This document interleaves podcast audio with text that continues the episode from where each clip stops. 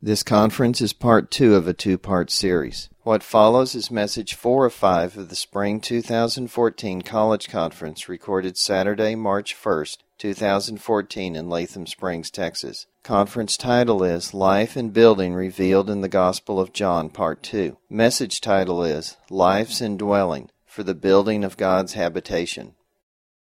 Okay, praise the Lord. Such a glorious weekend.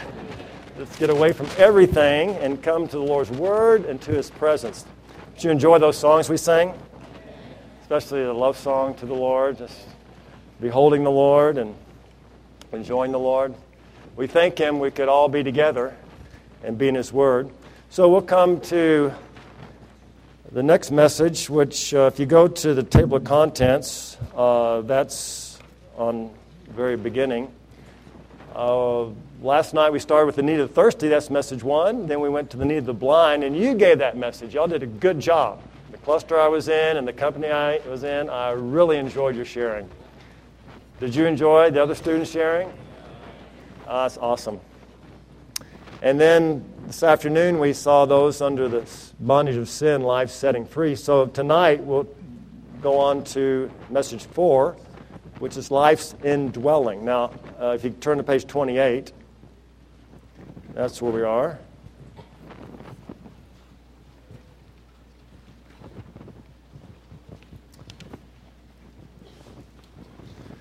So remember, this conference is part two of a, uh, a line that John picks up, and it's on the front page of your, your outlines. What's it called? Life and Building. So John specializes in life and building, and this is a theme of his gospel. So we've seen, been seeing life, and when we say life, we just want to make sure you're tracking here. We're talking about who? Christ, Jesus Christ. So it's just another word for Christ. So you could say Christ, Jesus Christ indwelling. And then we talk about the building. What are we talking about? Yeah.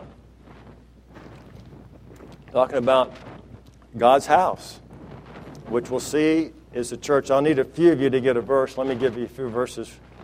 Who has their Bible out? Not to read at the moment, but we'll get to it. Someone want to take um, uh, John? Who, who can help me with verses? Kyle, two sixteen. And what's your name? Matt. Matt, can you take two, John two nineteen through twenty one? And then you got a Bible there? Good. Why don't you take uh, 1 Timothy 3.15 when I, when I call you. Okay, so life, indwelling, Christ indwelling for the building of God's habitation. Okay, so before we go to John, I'd like to point out a few verses in Isaiah, and let's read number one. Ready? Go.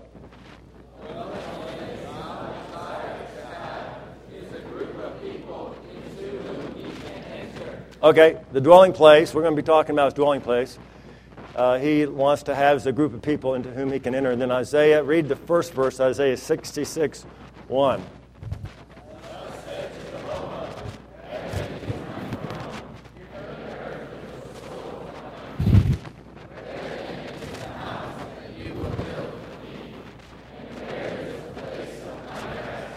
Okay, come on up, read.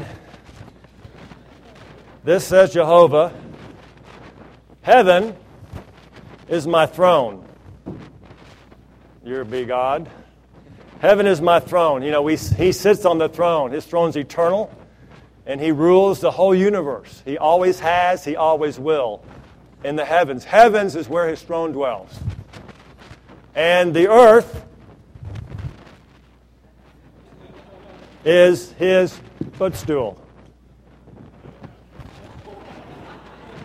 You got the heavens for his throne, the earth is the footstool. Then he's asking a question Where then is the house that you will build for me? Obviously, he's not. It's not in heaven because that's where his throne is, and he's got that covered. Uh, the earth is his footstool. So he's asking, I got my throne, I got my footstool. Where's my house? I'm not at home. It says, Where's my house that you would build for me? And where's the place of my rest? This isn't my rest. My feet feel comfortable, but it's not my real rest. Question. Okay, what would you answer? Question. The Lord's asking a question. Heaven's my throne, earth's my footstool. Where's the house you're going to build for me, and where's my rest? What are you saying back there? Oh, okay, let's read verse 2. For all these things my hand has made, and so all these things have come into being, declares Jehovah. But to this kind of man will I look, to him who is poor and of a contrite spirit, and who trembles at my word. Okay, these things my hands have made. Heavens and the earth, I did a good job. Very good. All these things have come into being, declares Jehovah, but to this kind of, I want you to circle man. Concerning where's my house and where's my rest? Where is the man? This kind of man will I look. To him who is poor that's kind of emptied out. And if you read Matthew 5 3, the poor in spirit or the empty, the unloaded, the contrite means to feel or show sorrow or remorse for sin or shortcoming. This kind of a man who is of a contrite spirit, repentant, and trembles at my word. He respects my word. He reveres my word. This kind of man, for the building of my house, I will look. So look, look, God, not the heaven for your house, not the earth for your house, but look at these, these, these, these students from Lubbock. How about it, Reed? Sounds good? Okay, that's what your word says. Okay, great, Reed. Thanks. Okay, so you got the point that uh, heavens are great and earth is great, but uh, man is the key. You, me. Okay, now let's look at John. And I want to just give a little background. You know, we've seen a lot in John, the first half of the Lord coming. Actually, Mike did a great job last night. You got a great chart in your booklet. I like to spend time reviewing it, but I'm afraid we'll lose our time. Uh, the, the, the, the bridge of time from eternity past to eternity future. Y'all remember those points? We're traveling through. And so, one is a great uh, introduction to life, and ending up in a building, and then we see nine different cases how life meets man's every need. Different kind of people. We all are different. We all have different needs. Actually, these needs are in all of us. All these needs are in all of us. We're sinful. We're blind. Uh, we're impotent. We're hungry. We're thirsty. Otherwise, you wouldn't be here. What are you doing here? You're student, college students. You went away to the Latham Springs to be packed in these little dorms and sit in these little chairs and listen to these old men talk to you. What's wrong with you? Because you're not satisfied.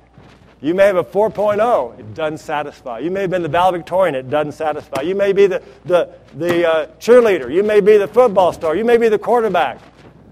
But you know what? It doesn't satisfy. That's why you're here tonight.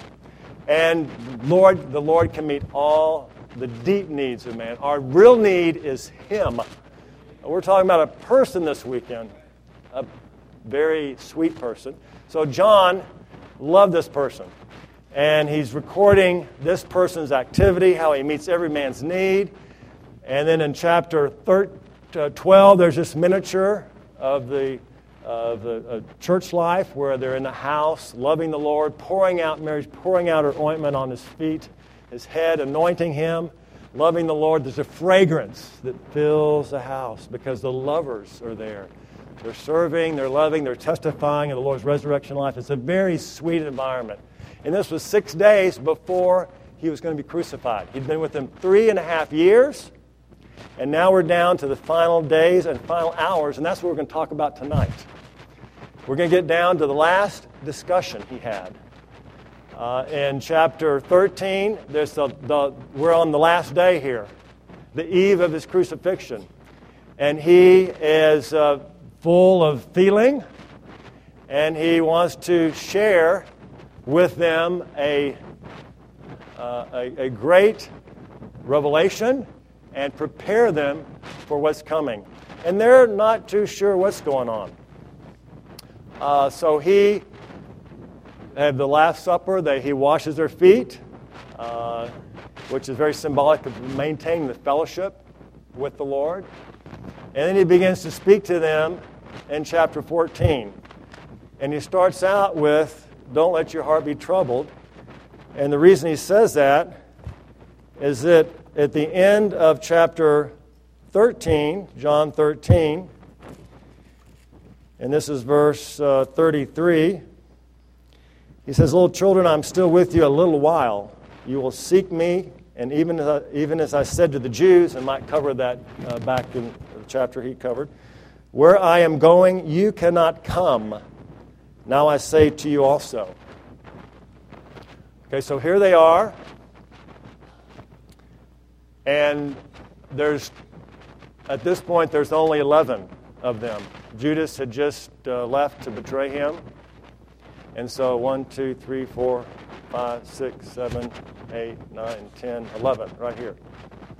So there were only 11 people that got in on this sweet fellowship at the end of the Lord's life. And you know, people's last words are usually the fruit of their wisdom and their life and their energy. And so a lot, a lot of times those are very significant words. So here they are. And one of these 11 was John. John was there. And so John recorded this conversation and he reported it about 50 years after that happened. Probably there was some fellowship about this, but it didn't become written till uh, later. So praise the Lord, John was in that gathering, and he wrote to us what the Lord was speaking in the final hours of his life. After three and a half years of being with them, teaching them, uh, adjusting them, healing people, he comes down to the last hour or so. So, this is a very precious, sweet section.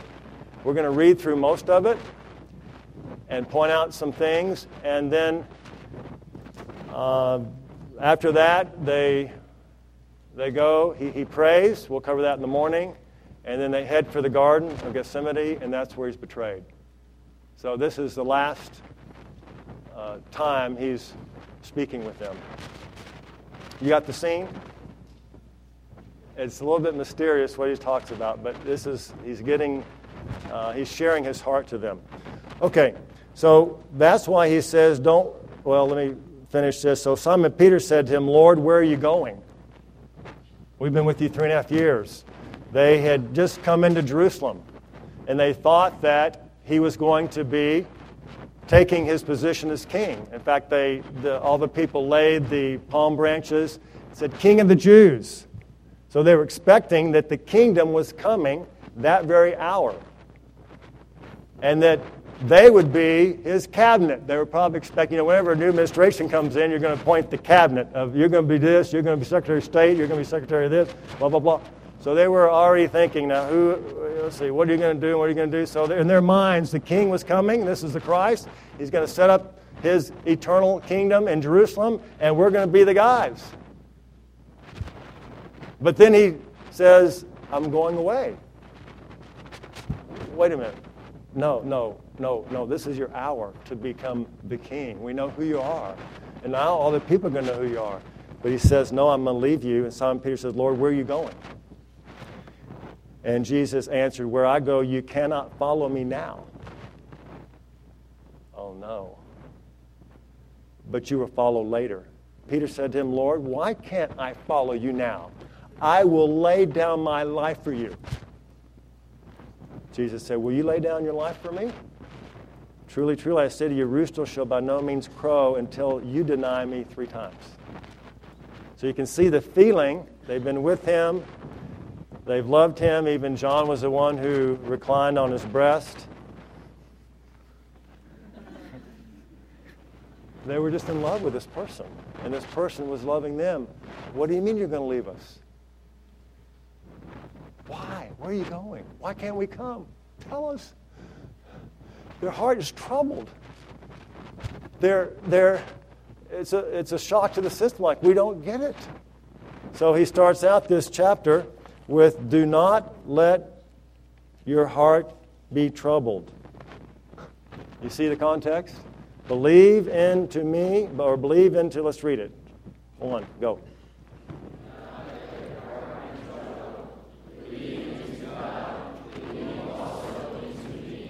Okay, then, then he starts to talk about his father's house, or many abodes. Maybe your translation says mansions. Uh, the word is actually better translated abodes. It's the same word. If you look down at verse 23, it says um, at the end of that verse, We will come to him and make an abode with him. An abode. So, abode is a place where you dwell, it's where you live. It's a home, a resident. That's what this word is. In my Father's house, there are many abodes. So we want to see what the Father's house is. And John's already talked to us about the Father's house. If you go back to chapter 2, and who had 216? Kyle, why don't you read that loudly? To those who were selling the doves, he said, Take these things away from here. Do not make my Father's house a house of merchandise. Okay, so to these selling the doves, he says, uh, he was in Jerusalem, he was in the temple. Right? That's the temple. Do not make my Father's house a house of merchandise. So at that point, in the Old Testament, that was where his house was. And then who had the next set of verses? Is it Nathan or Matt? Matt. Okay, Matt, why don't you stand up and read these loudly?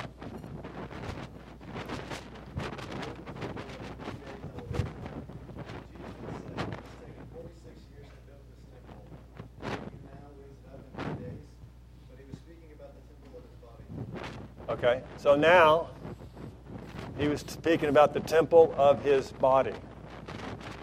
Okay, so now when the Lord Jesus came, the first half of John is talking about God coming into man. So now, where's the Father's house?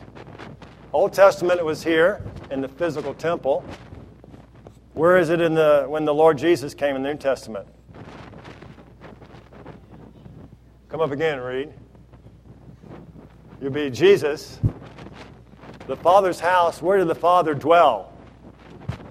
Right here, inside this man. This is the Father's house. That's where the, the Father's dwelling. No longer in a physical structure, but in Him. And then if you read Timothy, thank you. Did you have that? Okay, go ahead.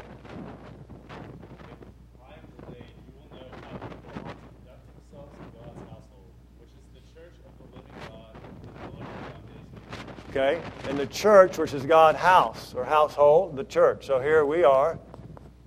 You'll know how to conduct yourself in the house of the living God, which is the church. So now,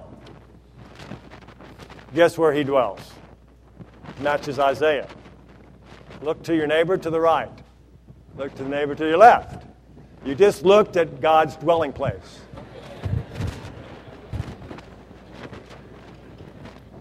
Heaven's my throne, earth's my footstool. To this man, where's my house? To this man. You have to get in the concept. I was with a student Thursday, and he was looking at this. And I said, well, what, where do you think the Father's house is, and where's he going? And, you know, there's this thought that he's going to go to heaven. But if you look at verse 12, let's go down to 12. Let's see where he says he's going right there. He tells us where he's going. Let's read 12.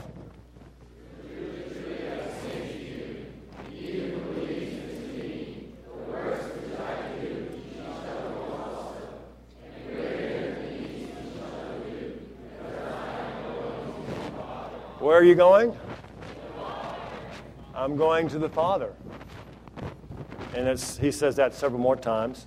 So it's clear there that uh, the place he's going is the Father. So you could read the verse this way In my Father's house or in the church are many members, many abodes. I dwell in these people. So in my Father's house, which is a church, there are many members. You just look to the right and left, you just looked at two of the members in the house where God dwells. And he said, I would, I would have told you Oh, and he says, If it were not so, I would have told you, for I go to prepare a place for you. So, where is he going? Where's he going? To the Father, to prepare a place for you. So, the first half of John talks about God, God coming into man, that man. And now, the second half of John talks about this man, Jesus, who, who was God, and now put on humanity to bring that humanity, to bring man into God. That's a mind blower.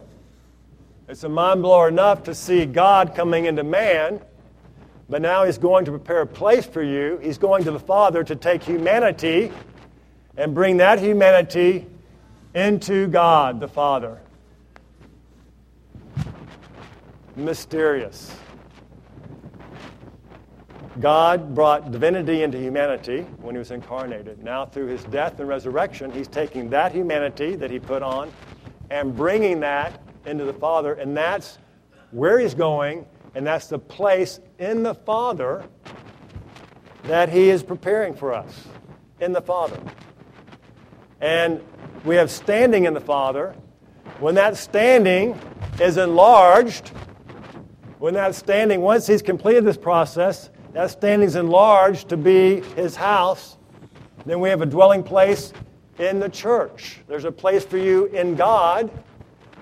And he writes to the Thessalonians, Paul does, the church of Thessalonica, which is in God. So we're in the Father, and the Father's, we have standing in the Father, and when that gets expanded, the church, the believers are in God. So that dwelling place we have is in God, and his expansion is the church, so we have a dwelling place in the church, which is in God. You got it? You're kind of looking like cross eyed. Well, this doesn't come easy. Let's keep going. You'll, you'll catch on. Okay, so if I go and prepare a place for you, I'm coming again and will receive you to myself. So if I go, if I go away and prepare a place for you, I'm coming again.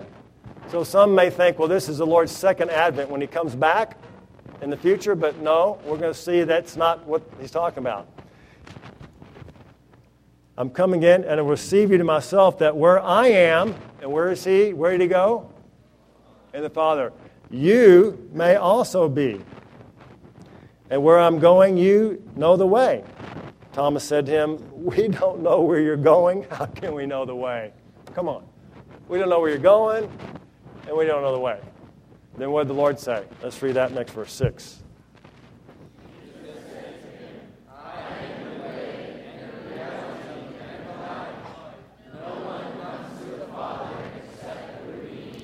I am, come on, Thomas, I'm the way, I'm the reality. I'm the reality. I think some brothers cover this. I'm the reality of all the things that you've seen and heard me do. This is a reality. I'm the reality, and I am the life. No one comes to the Father except through me. All right, so then 6 through 14, uh, he says, If you'd known me, you would have known my Father also, and henceforth you know him and have seen him. So now he's bringing the Father into the discussion uh, about knowing him. If you'd known me, you would have known my Father also. And then Philip said to him, Lord, show us the Father, and it's sufficient for us. Jesus said to him, Have I, have I been so long a time with you, and you've not known me, Philip? He who has seen me, okay, catch this one, here we come, has seen the Father. How did you say, Show us the Father? I've been so long time with you. If you've seen me, you've seen the Father. What do you mean, show us the Father? If you've seen me, You've seen my Father. Mysterious, huh? How is it you say, Show us the Father? Don't you believe that I am in the Father? Come on, uh, read. Come on up here. Don't you believe that I am in the Father? Don't you believe that? And the Father is in me. Don't you believe that I'm in the Father and the Father's in me? That's what it's saying, isn't it? Read it for yourself. Don't you believe that? Okay. But if not, if you don't believe that, if you can't handle that, then b- believe because of the works themselves. I knew I just blew your circuits, but just believe because of the works. If you can't handle that, oh boy. Okay, then truly, truly I say to you, he who believes into me, the works which I do, he shall do also. And greater than these he shall do, because I am going to the Father. And whatever you ask in my name, I will do, that the Father may be glorified in the Son. If you ask me anything in my name, I'll do it. If you ask me anything in my name, I'll do it. Okay, so this little, you can put a bracket around 6 through 14. This is the Father embodied in the Son. Okay, the Father is embodied in the Son and seen among among the believers. And that is in verse 9, have I been so time along so long a time with you? I've been so long a time with you. Three and a half years I've been with you. I've been with you. Three and a half years. Sorry, I'm leaving. But I've been with you. I've been among you. Okay? 15 says, If you love me, you'll keep my commandments, and I will ask the Father, and he will give you another, you can underline that, another comfort that he may be with you forever. I'm leaving. I'm asked the Father for another comforter that he'll be with you how long? Ever. Forever. Work this out. He'll be with you forever. Even, let's all read 17 together.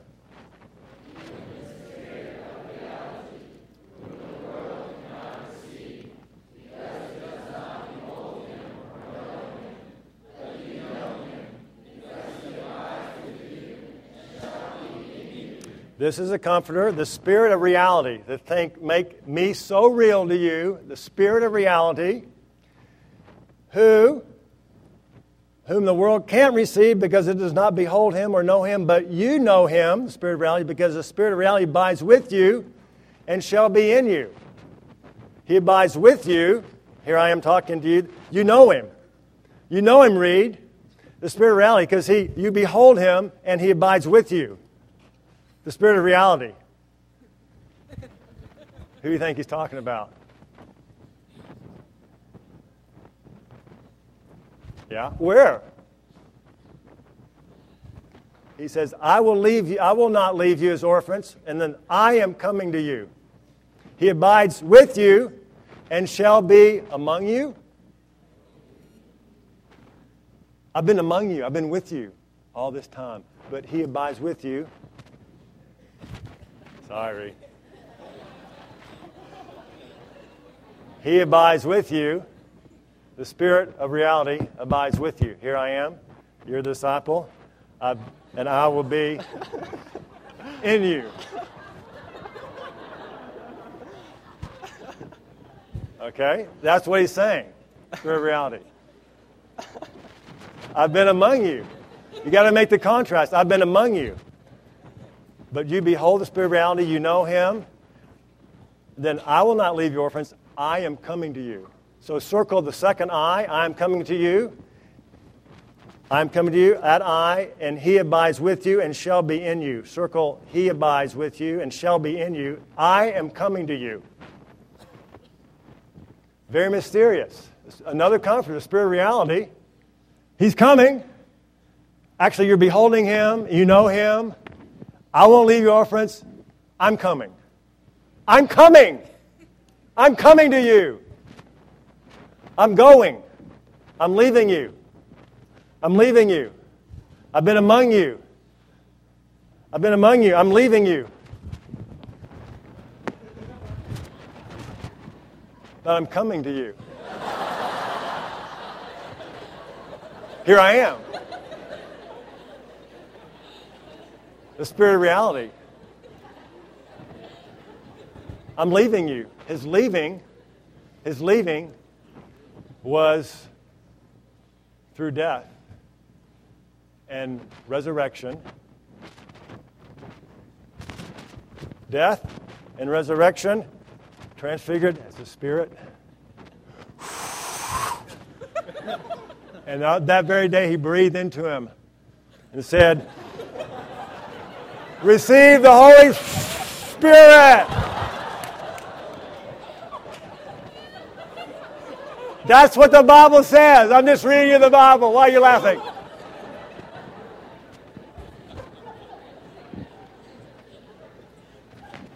Brothers and sisters, among us is one thing, in us, life's indwelling. So far, he's been among these people.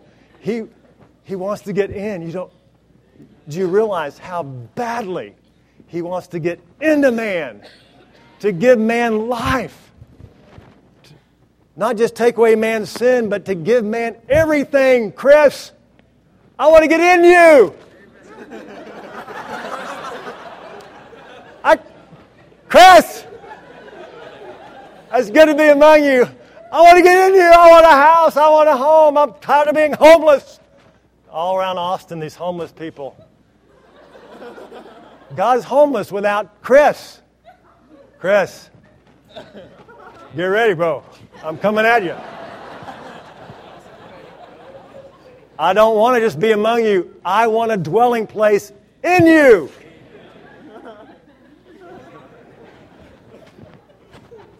among, I want to dwell you as a spirit. He could not get in them in the physical form.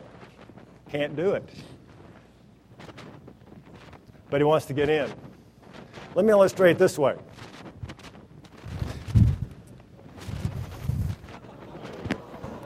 Melon, right here. Chris, all the riches I've been among you, you've been appreciating, you've been watching, but I want to get in you. You don't know how badly I want to get in you. I want a home. Eventually, I'm going to, I want to marry you. I'm lonely. I'm homeless. Chris, I got to get in you. Open up, Chris. Come on. Yeah, he's a bread of life. He's eatable, drinkable. Uh, let's have a little melon. Let's go. Okay. Ah, I can't do it. Okay, okay. I'm going. I'm leaving. You behold me. You know me. You know who I am. I won't leave you orphans. I'm going. I'm coming to you. I'll be in you. Okay? I'll be in you. You're going to join me. Goodbye. I'm going. I'm going. I'm going.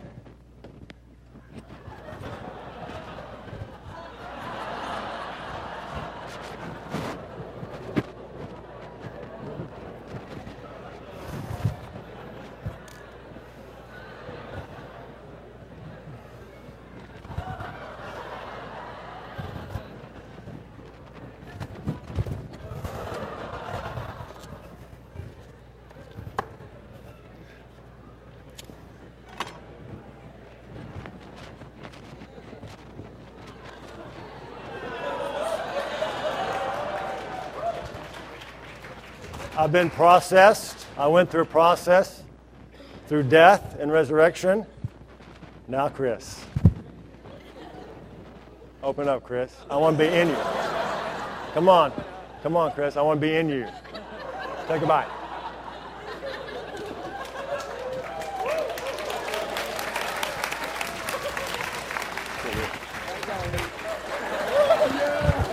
Watermelon juice.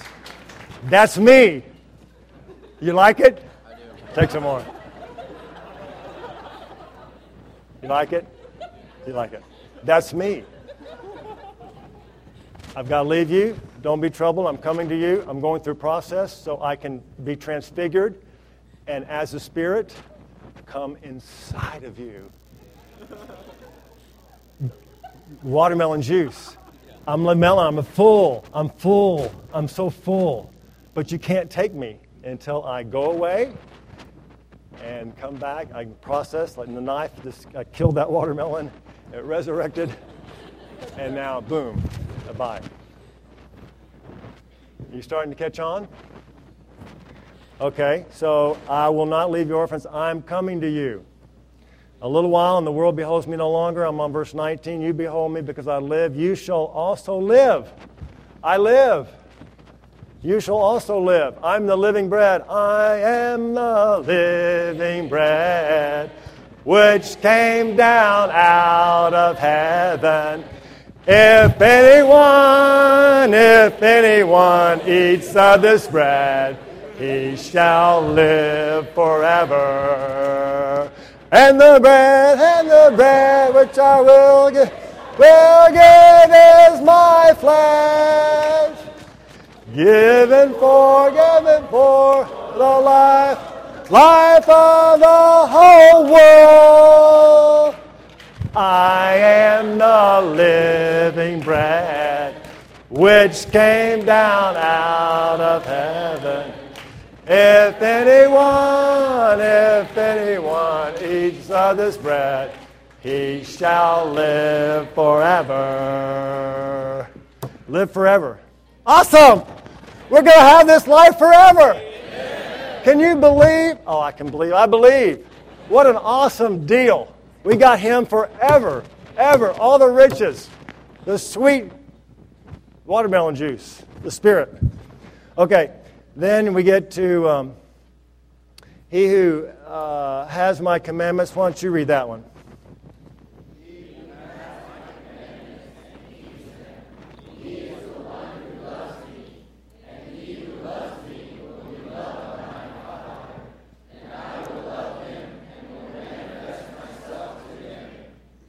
Yeah, so he wants to be in us. You got that. Not among, but in. Now he's talking about if you keep my word and you love me. So that's why we handed out that little blue schedule for you. Reading the Word, you keep my Word. It's hard to keep the Word if you don't know the Word or read the Word. And probably a lot of you are on some Bible reading schedule. That's great. This one is a suggestion. If you're not on a reading schedule, then we suggest you get on one. And this one happens to start tomorrow. And it will take you all the way through the New Testament by the end of August, which means the beginning of another school year. That's why it's synced with the beginning of the uh, the fall semester. So we can start again. And the ones we meet, all the freshmen we're going to meet this summer, they're going to read the Gospel of John with us. Then they come to UT and they start then reading the whole New Testament with us. And that's how we can keep his commandment if we know it. So we'd encourage all of you to get into his word. To get the living bread, we have to come to the word like you did this morning, prayer of the word. Take in his living word. You'll keep my commandment. And it says, love me. What verse are we on? Uh, where'd it go? 22? 21. Yeah, uh, you'll love me. You'll, he is the one who keeps my commandment. He is the one that loves me. So, the loving of the Lord, and we will come and I will love him and manifest myself. So, if we want the manifestation, if we want the watermelon, the juice, the spirit, we have to keep his word, read his word, and uh, listen to his voice in the word. So that's just a practical help. If you want to enjoy the spirit, practically, the word, he mentions keeping his word. So we want to read the word. So you have down through um, 21 through 24 you have the triune God, and when we say triune God, we mean the Trinity, the Father, the Son, the Spirit, making their abode with them. So let's read uh, 20, 22. Uh, why don't you read 22 sisters, 23 brothers, 24 sisters? Go, sisters, 22.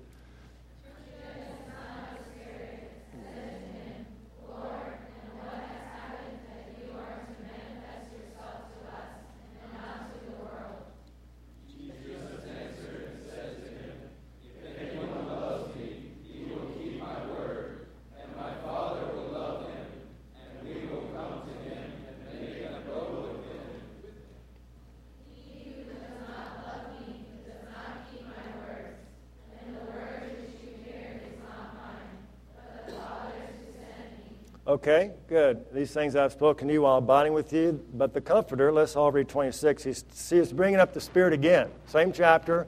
Again, he wants to bring in these last hours to fill them in. this other comforter. Let's read 26.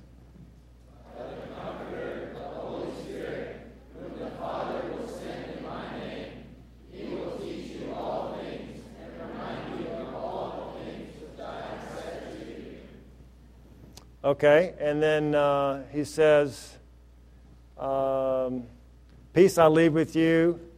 And then 28, what's that one? Read 28.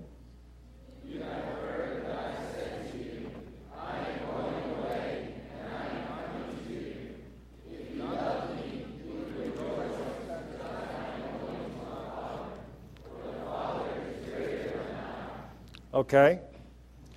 And then he says, I'll no longer, 29 talks about, I told you before it happens. When it happens, you'll believe. I'll no longer be with, you. With you.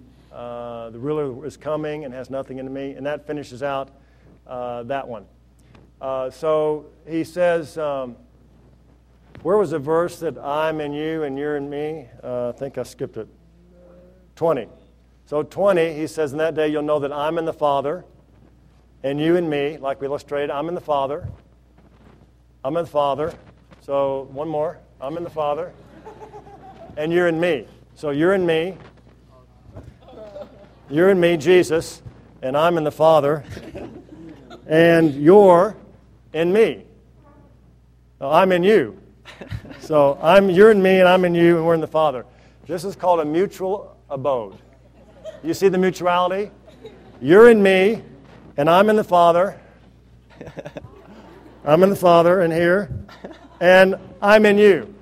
You're in me, I'm in the Father, and I'm in you. Who's abiding in who? Mutual.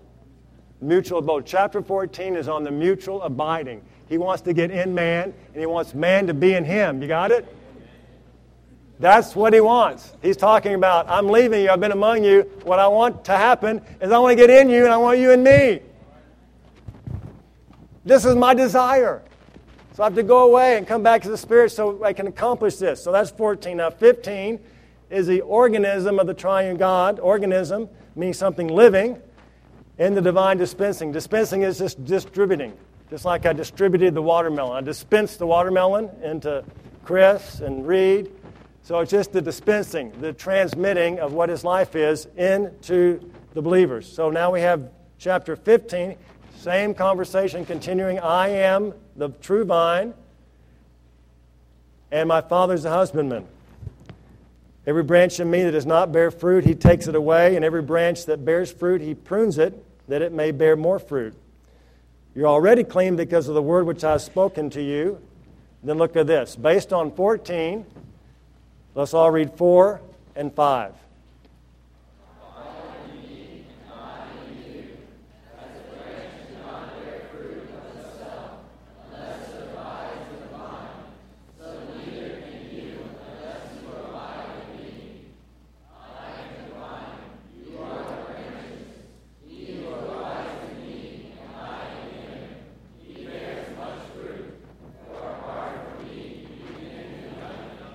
Okay, abide in me and I in you. So he's built, he's, he's shown that in chapter 14. Now 15, he's expanding it. This, this will cause there to be an organism. I'm living. I will cause you to be living. This is a living organism. I'm the vine, my father's husband. You're the branches. If I had a vine up here, it'd be hard to distinguish between the branch and the, the trunk of the vine. It's, it's just one continual stem, right? It's one organism. So, this organism, there's a mutual abiding, and it's for a purpose. What is the purpose of a vine? You don't see houses, this isn't built out of vine wood. You don't make musical instruments out of vine wood. You eat the grapes, it's for producing fruit. So, based on the abiding, he wants there to be some extension, some expression, some fruit. The reason for his indwelling is not that it would just remain with you, Kyle, but guess what, Kyle? What?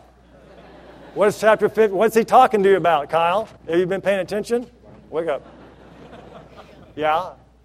You're I'm the vine, right? I'm the vine. Come on. I'm the vine. And you are the branch. Let's see. You're the branch. Abide in me and I in you. That you may what? Bear much fruit. There's some. Here, here's a little piece of fruit here. I'm in you. I just 14. I'm in you. Now this organism is for a purpose, that it would bear much fruit. Much fruit. Come over to this. Here's this branch. I'm the vine, and you're the branches. That you would bear much fruit. You got it? I'm abiding in you, you're abiding in me, we're both in the Father, Father's in you, all that, good mutual abiding. That you would what, Kyle? Louder. Bear much fruit. Louder. Bear much fruit. Yeah, got it. Okay. So the purpose of the organism of a vine, he picked a vine. He didn't pick uh, a pine tree or. And Jackie, Jackie's got a little testimony about some that have been born. You want to? Can I just come back there, Jackie, or? Yeah. Okay. Here, how about you pass this down and I'll walk around.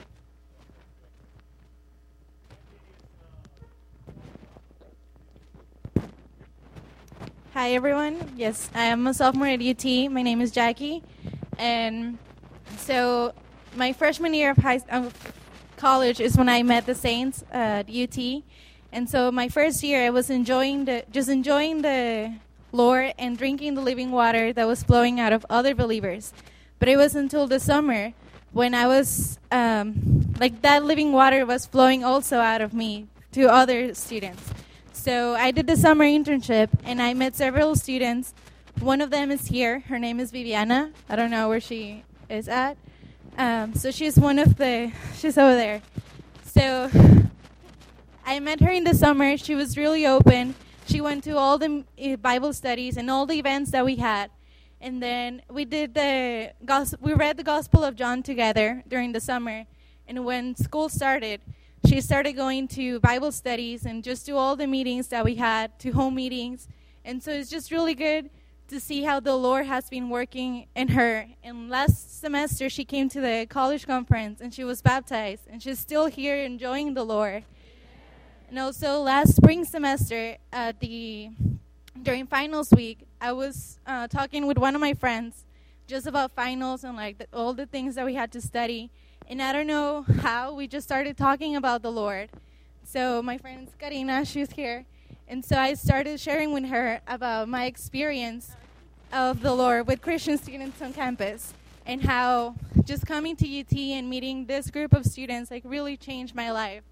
So I was just sharing with her like the Lord was using me to speak to Karina.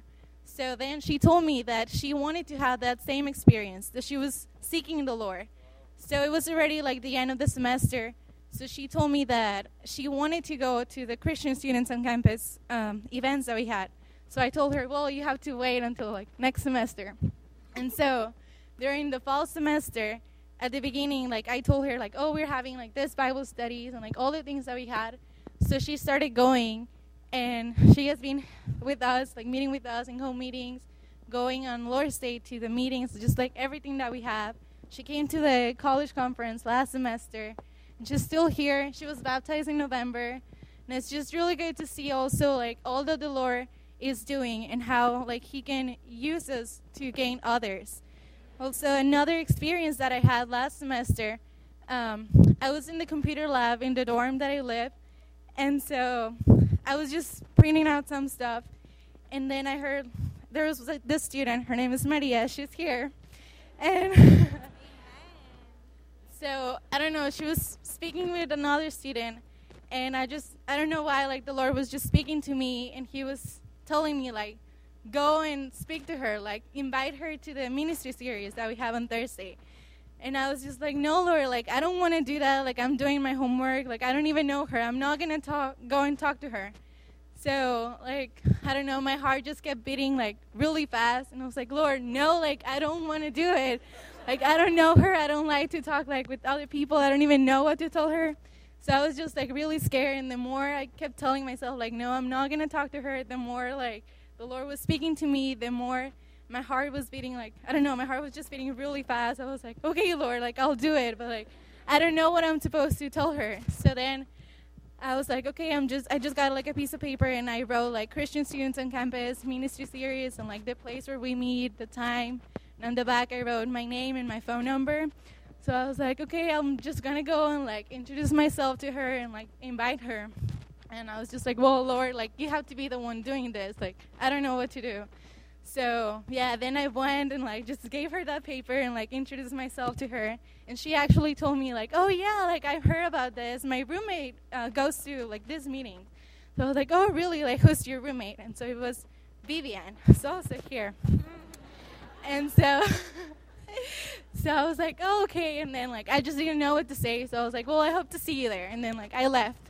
And then I told Vivian, like, oh, I met your roommate. And so I told her, like, about what happened, how, like, the Lord was, like, speaking to me to speak to her. So like, you should just remind her about the ministry series and all the events that we had. Like, just keep inviting her.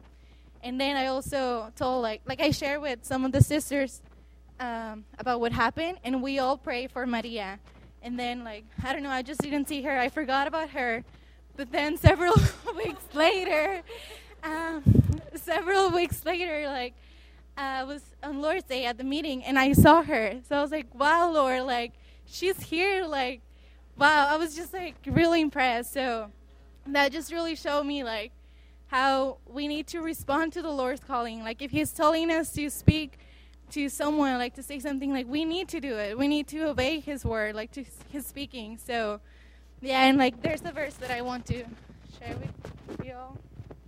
Um, so it's Matthew 10 19 and 20. Do not be anxious about how or what you should speak, for it will be given to you in that hour what you should speak. For you are not the one speaking, but the Spirit of your Father is the one speaking in you. So we don't need to worry about what are we going to say, what are we going to do. Like, it's just, we just need to turn to the Lord and allow Him to work in us and just to speak through us. So, yeah.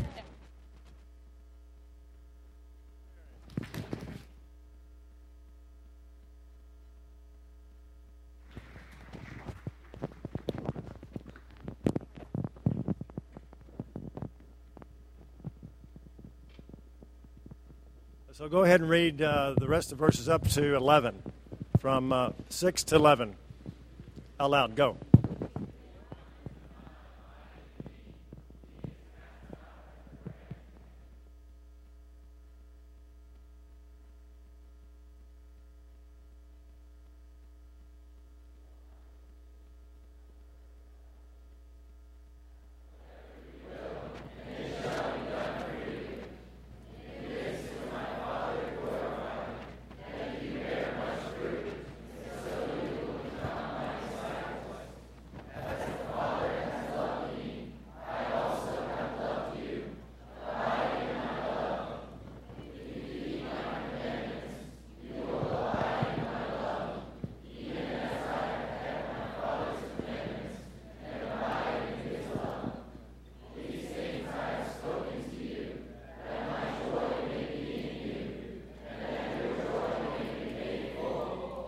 Your joy may be what?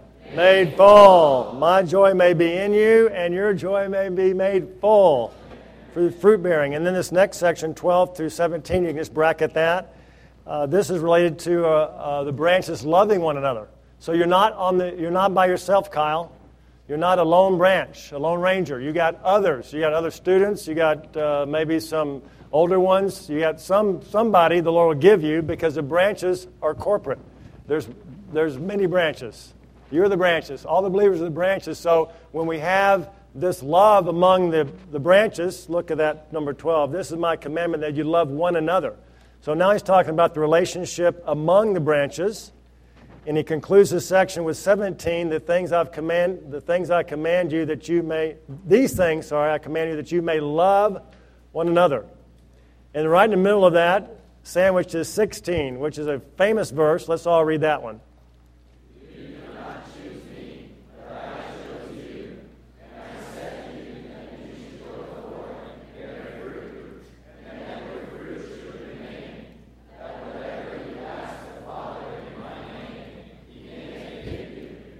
Your fruit would remain.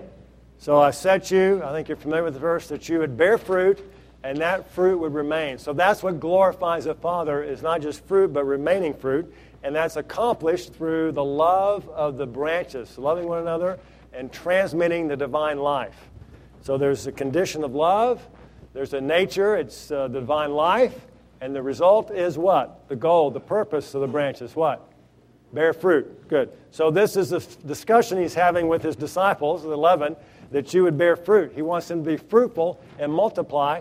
This fruit is the expression of the divine life that's flowing in this organism. It's expressed by fruit. That's how we know that the, the vine's alive and that it, it's reaching its maturity is there's fruit on that vine. And that fruit is delicious to, when it's people. Uh, the, the organism, divine organism, it's food to God and it's food to man.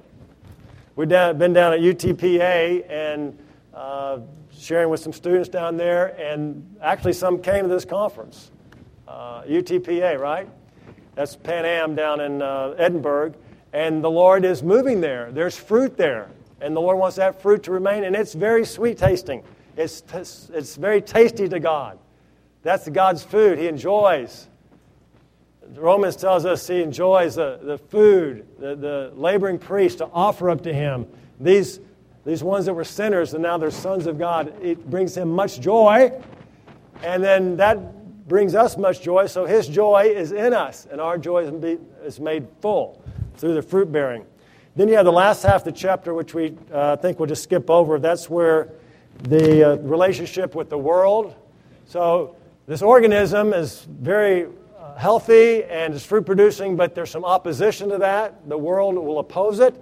Uh, even the religious world, if you read the details in the verses, they'll hate it and persecute it. So don't be surprised when you're enjoying the Lord and you're drinking the Spirit and enjoying the fellowship, that somebody in the world is going to hate you. This really bothered me when I got to the campus. And I was enjoying the fellowship with the brothers, and I'd found my home. I was so happy. I just felt, Lord, hallelujah. This is where, this is a place you prepared for me. I'm home.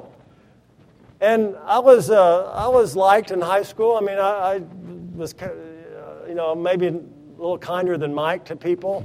So they, you know, and I had friends, and, you know, I wasn't used to people hating me and then speaking things against me that were not true. That was just like, what?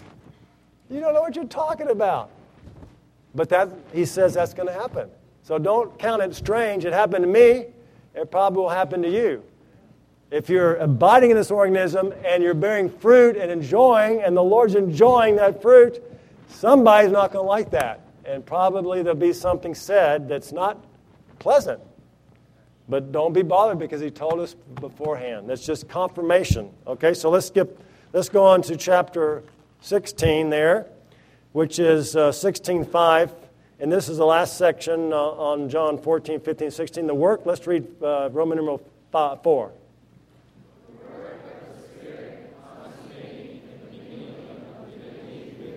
Okay, this is his last, uh, last discussion, uh, part of the discussion. He's not actually introducing anything new. 14 was on abiding, mutual abiding. 15 was on this organism. This abiding produces fruit. You follow his, his thought here? This, this abiding, something comes out of this abiding to expand me, to, to, uh, to produce fruit for others, to, to produce fruit that would, would be offered to God. See, you, you understand? So now, this is not something new he's introducing here. He's just showing, he's supplementing 14 and 15 and showing how he works that out. So this is the Spirit's work. Actually, when we go on the campuses and we're speaking to people, we might be speaking the words read, but it's the Spirit who's working. We have to see it's not us, it's the Spirit.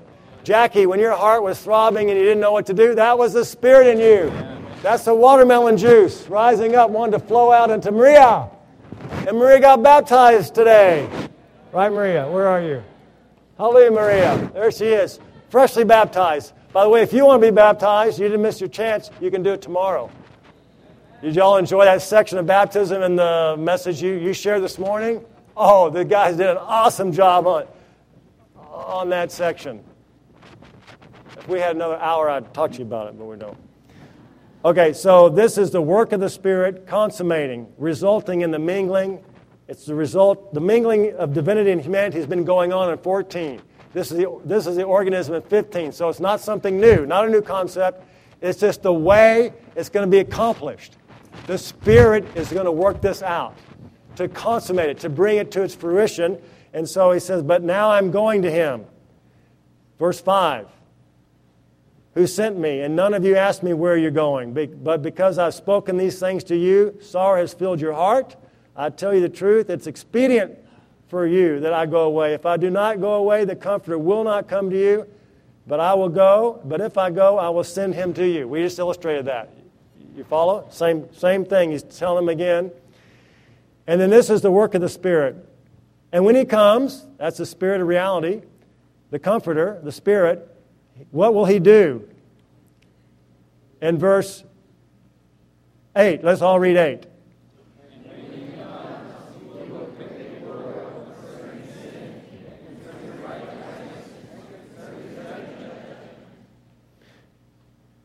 And then 19, no, 9, 10, 11. Go.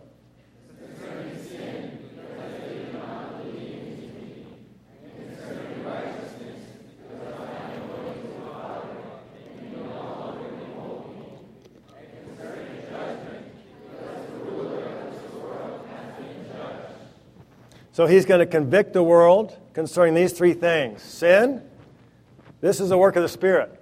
So when we're on the campus and we're abiding in this organism, and this organism wants to bear fruit, the Spirit is operating us, and the Spirit is working. Especially we pray. We pray, right? Little groups, prayer, twos and threes, and that releases the Spirit's operation.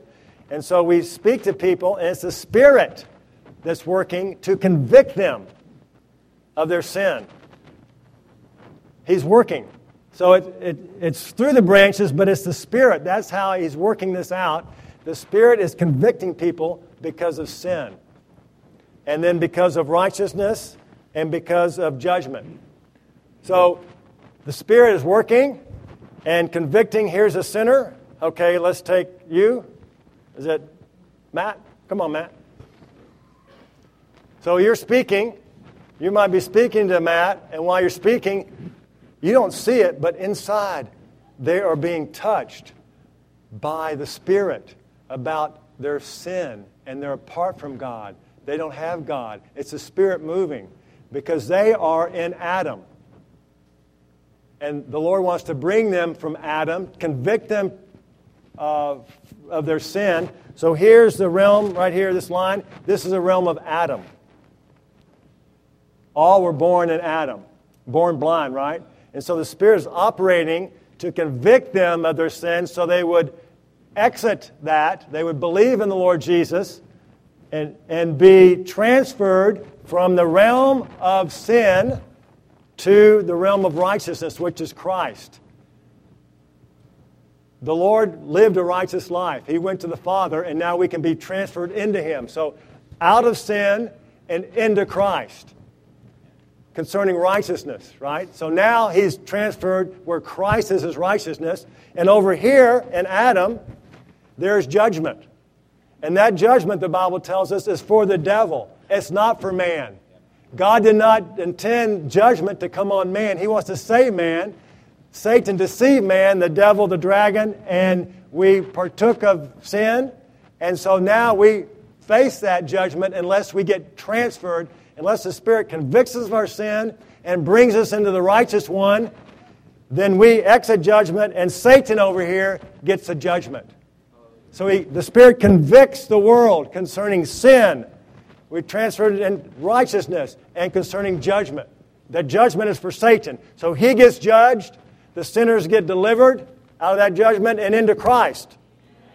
So the Spirit's working to do this. While you're speaking to that person, this is what the Spirit's operating, convicting and leading them out of that realm of darkness into the righteous realm and leaving that judgment for Satan. Hallelujah!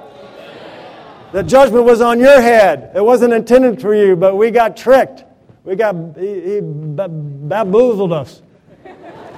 But Christ came and you spoke to him and we got transferred into Christ and Satan gets the judgment. You see the Spirit working? You got it, Matt? Yes, okay, good. Okay, and then he goes on again in 12. Uh, I have yet many things to say to you, but you can't hear them now. I got more things to tell you. I've already blown your circuits, I got more to tell you, but I can't tell you now. But listen. But when He, the Spirit of reality, comes, and that's now, that's today, the Spirit of reality, He will guide you into all the reality. For He will not speak from Himself, but what He hears, He will speak, and He will declare to you the things that are coming. He will glorify me and he will receive of mine and will declare it to you. And look at this. Let's all read 15.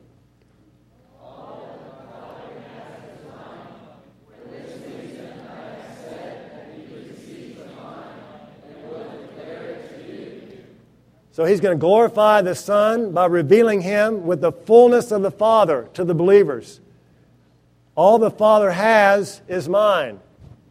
All the Father has, come on, read. All the Father has, I'm the Father. All the Father has, all I have is His. Everything I have, whole thing, is His. All, all, all that I have, Father's mine. For this reason I've said to you, He receives of mine. The Spirit then receives of mine. Here.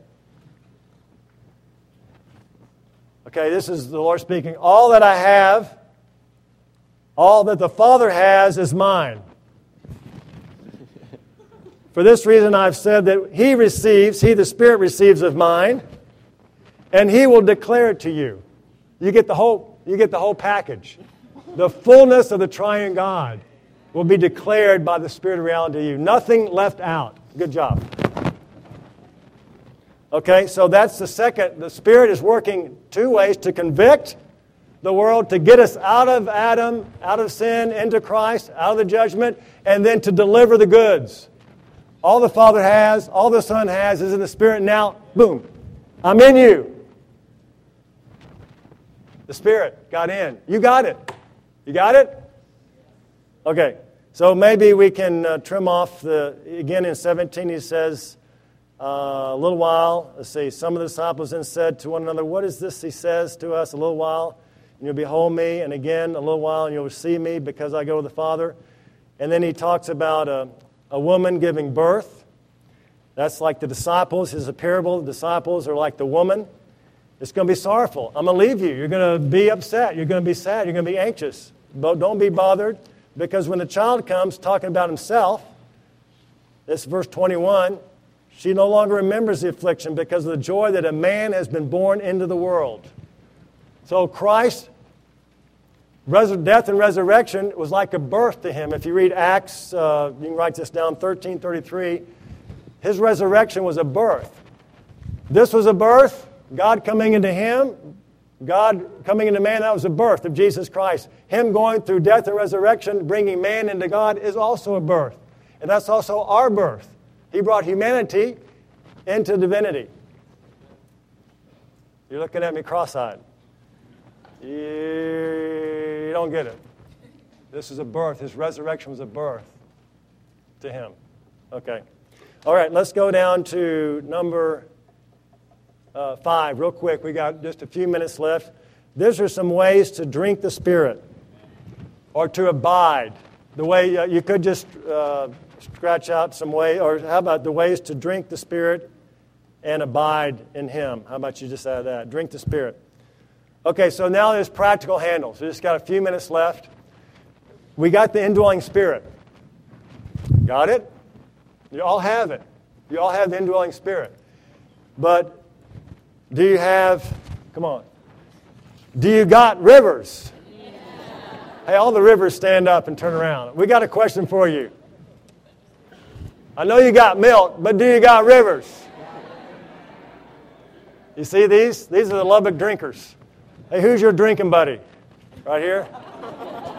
Okay, everybody needs a drinking buddy. You got to drink the Spirit. You got to have rivers. Out of your innermost being, what's your verse say? 738 quoted for me. You're wearing the shirt.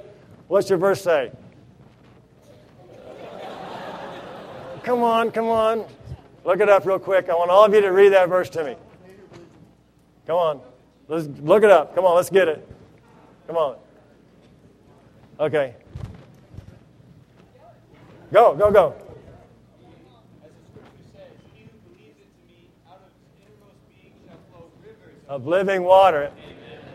Out of his innermost being shall flow rivers of living water. This he spoke about the Spirit, which was not yet because he hadn't been glorified. Remember? The Spirit's not yet, but I'm going to go by and come back. And now the Spirit is, and rivers of living water will flow. You got it? Okay, how do we help this river flow? So this is practical. Let's read what Isaiah says. Uh, actually, if you have Isaiah uh, chapter 12, verse 2, listen to this verse. I didn't put it on there, but it says, 2 says, 12, 2 says, God is now my salvation. I will trust and not dread, for Jah, Jehovah, is my strength and song, and he has become my salvation. Then verse 3 says, what? Read it.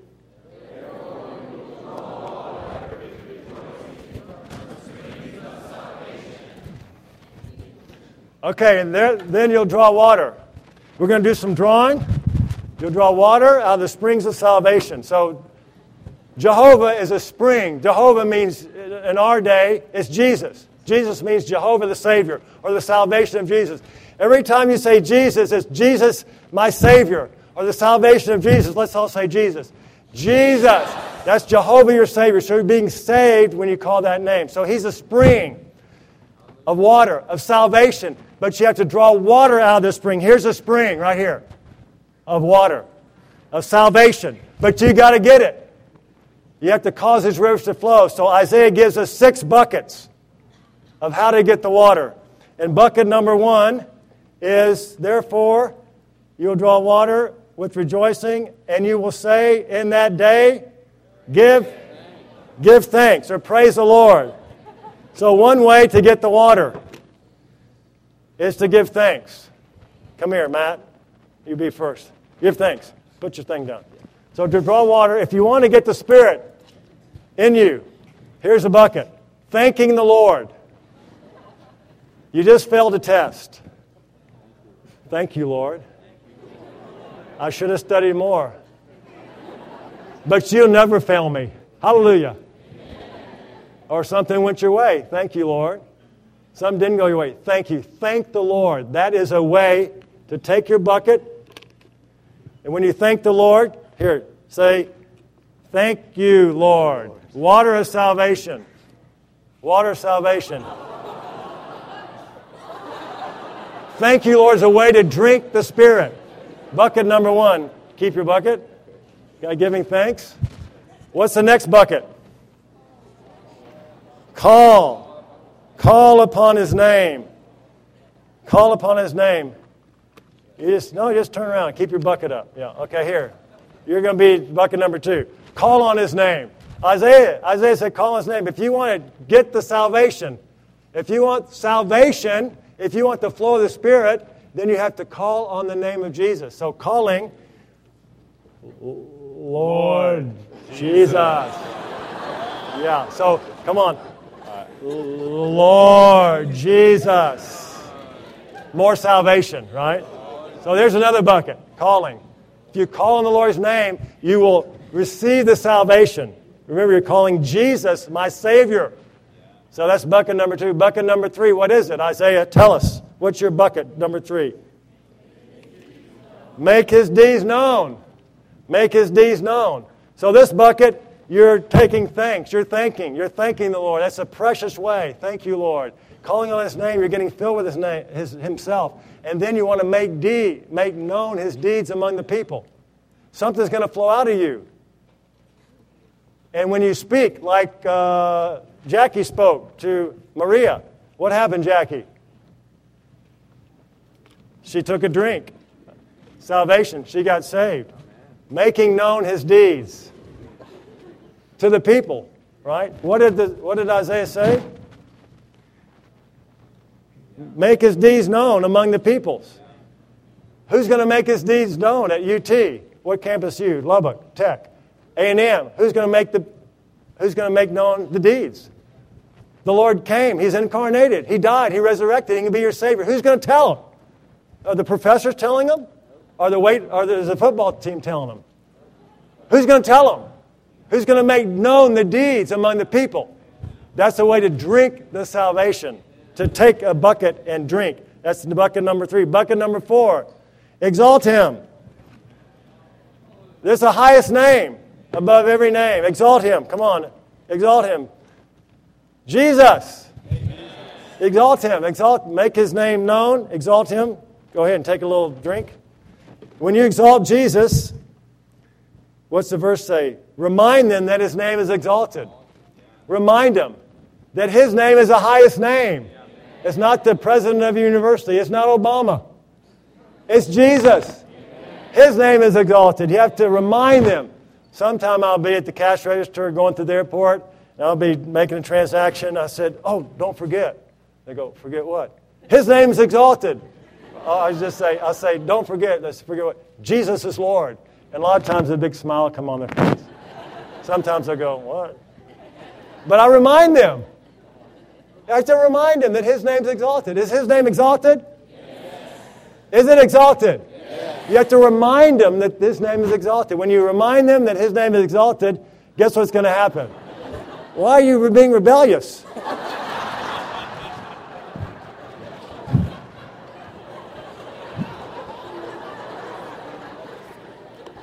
Okay, here's a great one. Come on.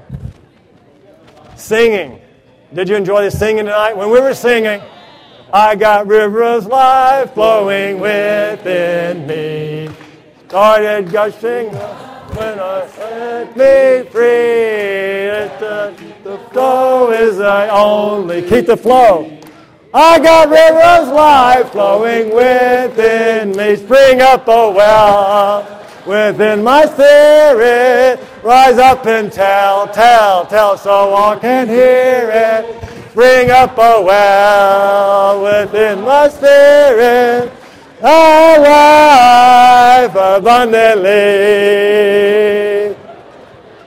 That's a great way to draw water. This is a duo here. You two stick together. Okay, then finally, what does he say? Cry out. Give a ringing shout. Not just, oh Lord. A ringing shout. That means ringing, echoing. Give a ringing shout. Cry out. Jesus! How can you do that sitting down? Everybody stand up. Oh, Jesus! Oh, Jesus! Jesus! Jesus!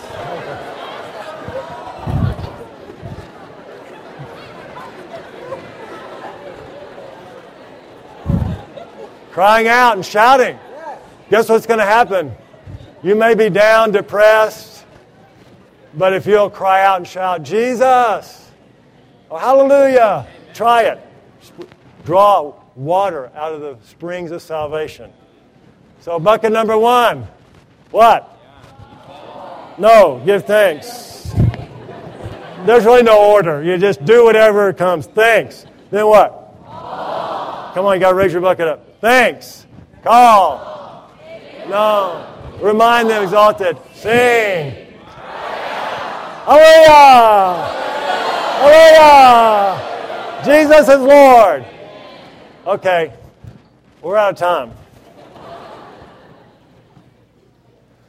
Drink up, boys. There you go. See? Go, lover. Go, go. Okay. Okay, we got to stop. How about a few testimonies? We can take a minute. How about we have about five minutes of overflow? We need to stop here, but we can go a minute. Speaking, if we finish the outline, speaking, uh, confessing, there's a lot of ways to get this flow so, how about we have about uh, five or ten come up and just share something real quick?